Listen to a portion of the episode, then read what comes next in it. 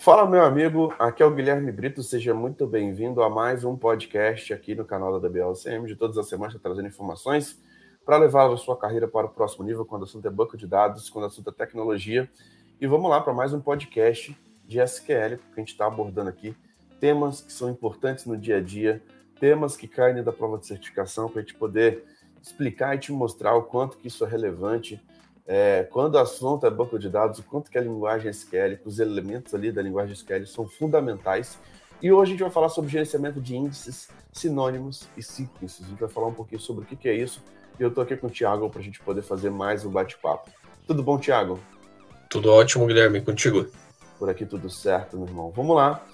Falar aí um pouquinho sobre gerenciamento de índices, sinônimos e sequences, né? É legal que são três elementos bem diferentes ali dentro da arquitetura de banco de dados. E vamos começar pelo conceito, né, cara? O que é um índice, cara? Fala aí, dá uma introdução aí pra gente.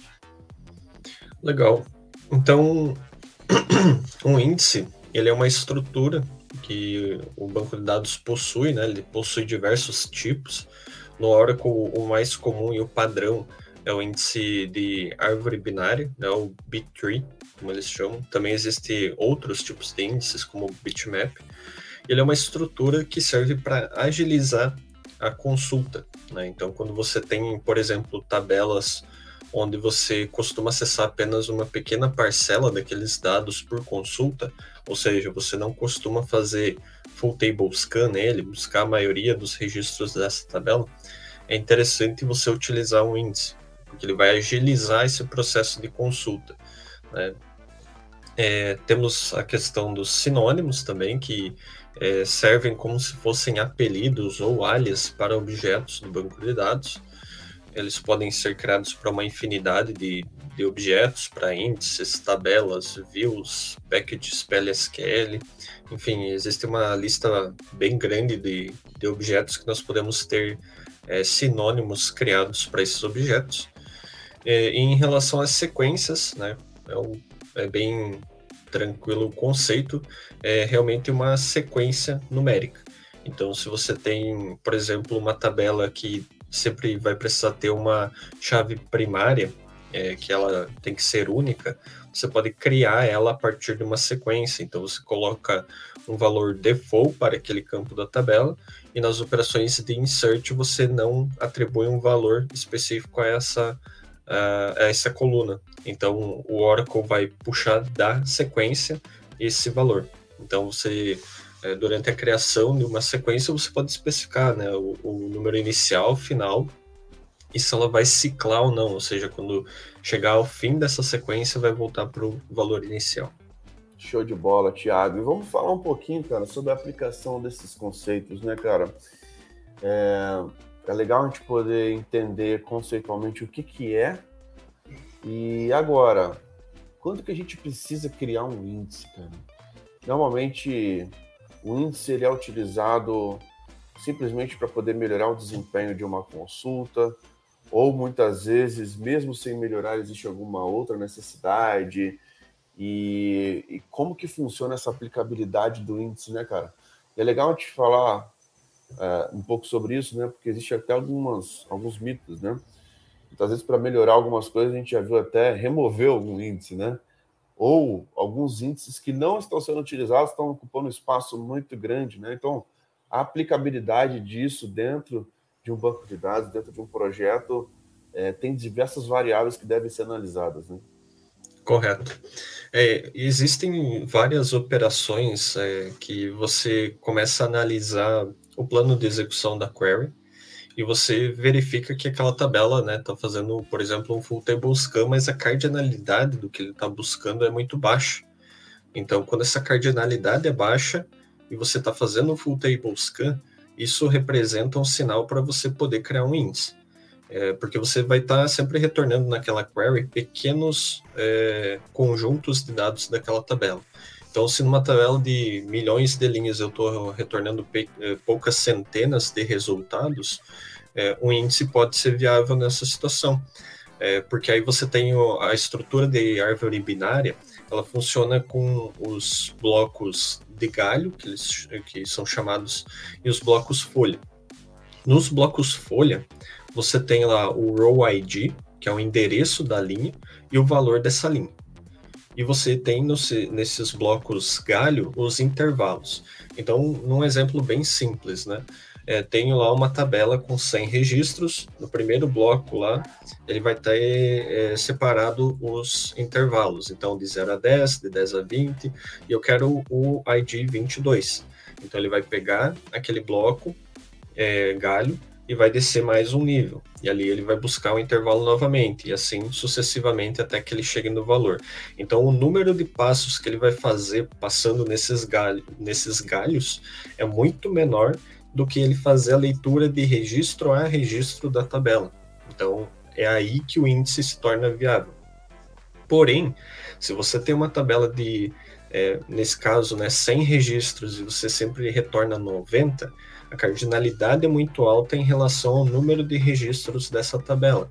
Então, aqui o índice não vale a pena, porque o índice ele consome espaço em disco.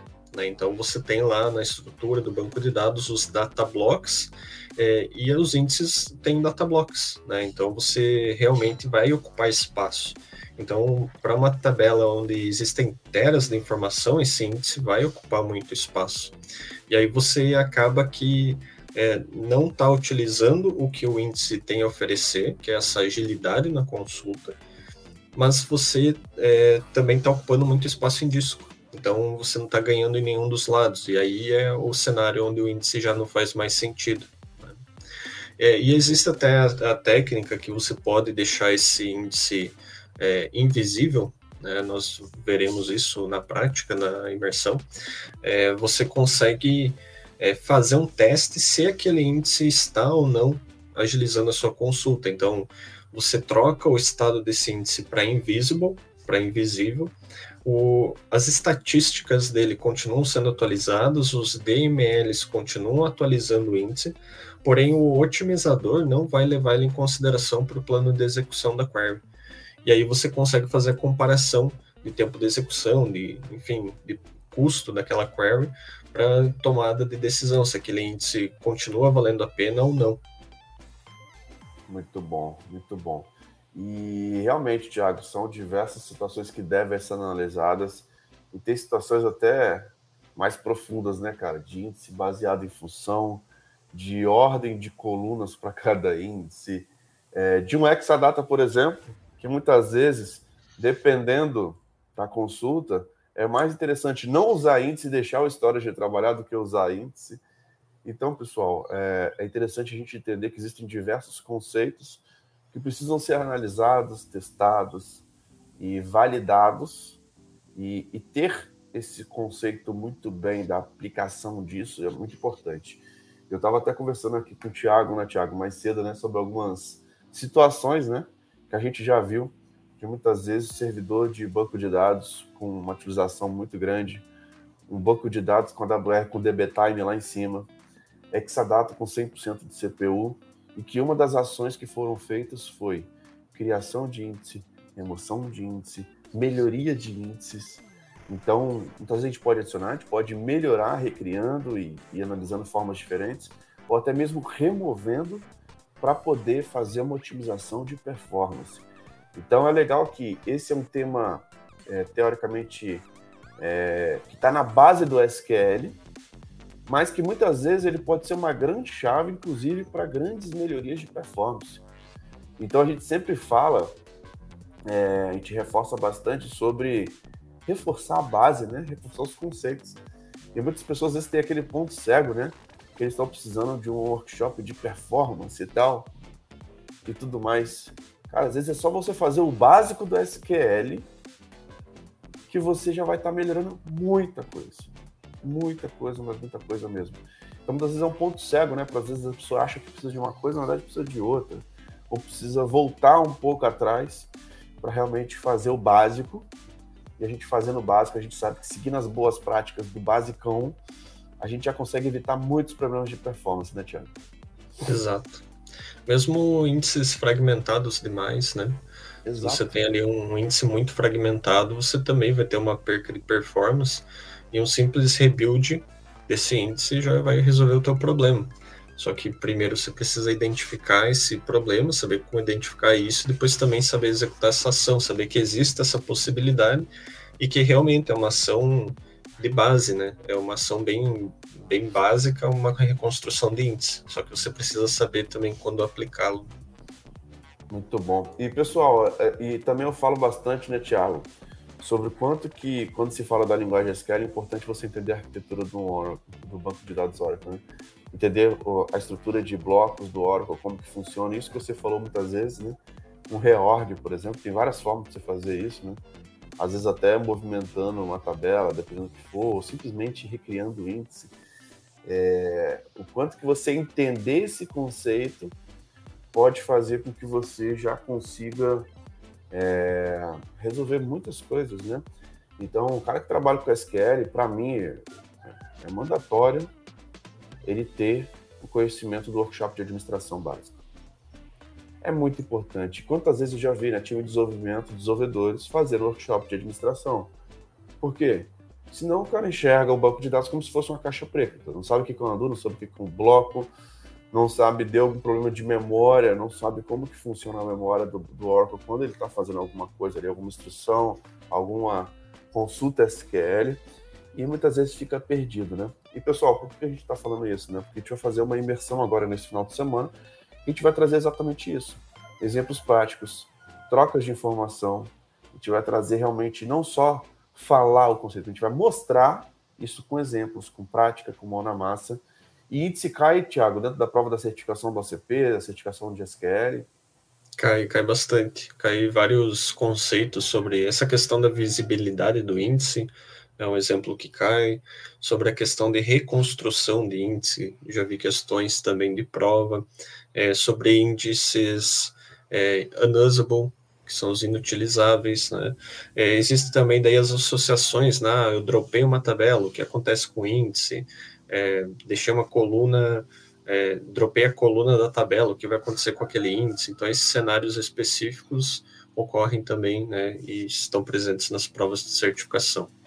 Muito bom, Thiago. E sinônimo, cara? Quanto que eu utilizo um sinônimo dentro de um banco de dados, cara? Explica um pouquinho para a gente aí. É, é, simplesmente na hora de estar tá buscando um objeto e não encontra? Existem alguns tipos de sinônimos, né, cara? Tem os públicos, etc. Fala um pouquinho sobre isso. Legal. Então, nós temos os é, sinônimos, né? Por padrão, quando você cria um sinônimo, esse sinônimo é privado, ou seja, ele é um sinônimo para o seu usuário. E existe a questão do sinônimo público. Então, se você cria um sinônimo público, outros usuários poderão acessar esse sinônimo que você criou. E realmente nós utilizamos ele para essa substituição, né? Ao invés de referenciar é, um objeto, nós referenciamos o sinônimo que vai apontar para aquele objeto. Então, por exemplo, se eu tenho acesso a uma tabela de usuário, de um esquema que não é o meu. Então, para eu referenciar essa tabela, eu preciso usar a sintaxe nome daquele esquema, ponto nome da tabela. E se eu não quiser ficar digitando toda vez essa, essa sintaxe, eu posso simplesmente criar um sinônimo para aquela tabela daquele esquema. Então, digamos que o esquema é, tem um nome complexo, né? Então, DBOCM, underline, imersão, underline SQL, ponto, nome da tabela. Eu posso criar um sinônimo para todo esse nome, chamado apenas tabela tal. Né? Então, é, isso facilita e deixa o código mais limpo. Então, é muito interessante para o desenvolvedor, é, principalmente quando ele está fazendo ali, enfim, desenho de pack de SQL, é, estruturando né, um código SQL, uma consulta, fazer a criação de um sinônimo para deixar aquele código mais limpo e trazer aquela um dos fundamentos do DevOps, que é a questão de legibilidade de código. Né? Então, você ter essa, essa boa prática de você deixar teu código limpo e o sinônimo acaba contribuindo nesse cenário. Muito bom, Thiago. E vamos lá, cara, falar um pouquinho sobre sequences, né? Qual é a aplicação de uma sequence, né? Aí é simplesmente na hora de inserir algum dado dentro de alguma tabela, como que, aonde que a gente usa essa sequence? Legal. É, o, o, a utilização mais comum de uma sequence é realmente nesse cenário, né? Então, é, digamos que eu tenho uma tabela com chaves primárias, né? Então, chave primária, ela precisa ter um valor único, e geralmente ela é incremental, né? Não tem por que inserir uma chave 2, depois uma 10, voltar para 5, enfim, é, exceto em casos muito específicos, né? Mas é, geralmente nós utilizamos uma sequence, então na definição da tabela nós colocamos lá o valor, é, a coluna e um valor default para ela. Então, esse valor default aí seria o próximo valor da sequência. Né? Então, quando nós criamos uma sequência, ela tem duas pseudocolunas. Uma é a nextval e outra a curval. A nextval é o próximo valor da sequência e a curval é o valor corrente da sequência, o valor atual dela. Então, geralmente, quando nós fazemos essa definição de valor default, nós pegamos a coluna a pseudocoluna nextval para essa geração do próximo valor. Dessa forma, toda vez que eu fizer um insert sem identificar lá no, no insert esse ID primário ali, que seria a chave primária, você faz com que a sequência entre ação e insira o valor para você nessa, nessa coluna. Então, ele automatiza esse processo e você não precisa fazer isso. É legal citar e comparar isso com outros SGBDs, né? Porque, por exemplo, no MySQL, nós temos o autoincremente. Então, na definição da tabela, você coloca lá ID, primary key, autoincremente. Ele já vai fazer isso de maneira automática. O Oracle não conta com essa funcionalidade do autoincremente automático. Então, você precisa criar a sequência e referenciar a sequência como um valor default né, para essa coluna dessa tabela. Muito bom, Thiago. E pessoal, tudo isso que a gente está falando aqui, a gente vai mostrar na prática, com muita mão na massa, durante dois dias, sábado e domingo, das 9 às 18, com oito projetos SES na prática. Temos a prova de certificação, mentorias para quem estiver travado e não está conseguindo executar os desafios práticos, para que a gente consiga realmente te ajudar nesse próximo nível. Para isso que funciona a nossa imersão, para realmente te destravar e falar, cara, não é um curso, vamos pegar para fazer juntos e vamos executar juntos o que, que cai na certificação, entender de verdade e estar pronto para o mercado. A gente está com as últimas vagas para a nossa imersão que vai acontecer no próximo final de semana.